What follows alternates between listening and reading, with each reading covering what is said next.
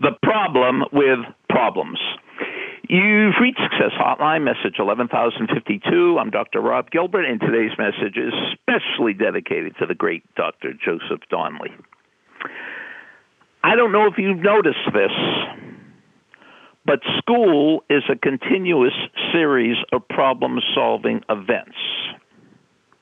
I don't know if you've noticed this, but sports is a continuous series of problem solving events.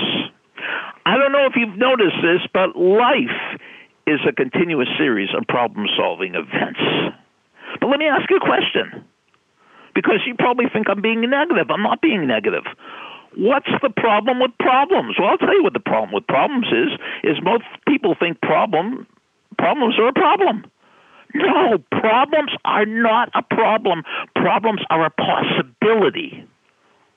I would bet if you have a career, your career is probably solving somebody else's problem. That's what accountants do. That's what dentists do. That's what doctors do.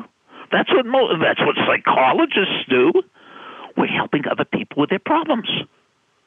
So what's the problem for them is a possibility for us.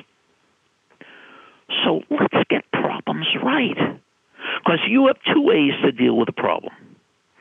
Either you could get frustrated or you could get fascinated. Let me give you a little hint. Well, let's review.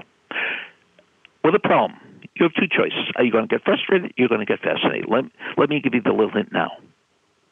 Fascination always works, frustration never does. Fascination, becoming fascinated, become interested in a problem, works much better than getting frustrated. Like if you get fascinated with math, math problems, you're going to be a great mathematician.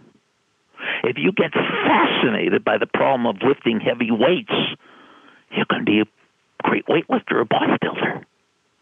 So let's review. Life is a continuous series of problem solving events. Whether you like it or not, you're going to have problems. Now, you have a choice. Are you going to get frustrated? Are you going to get fascinated?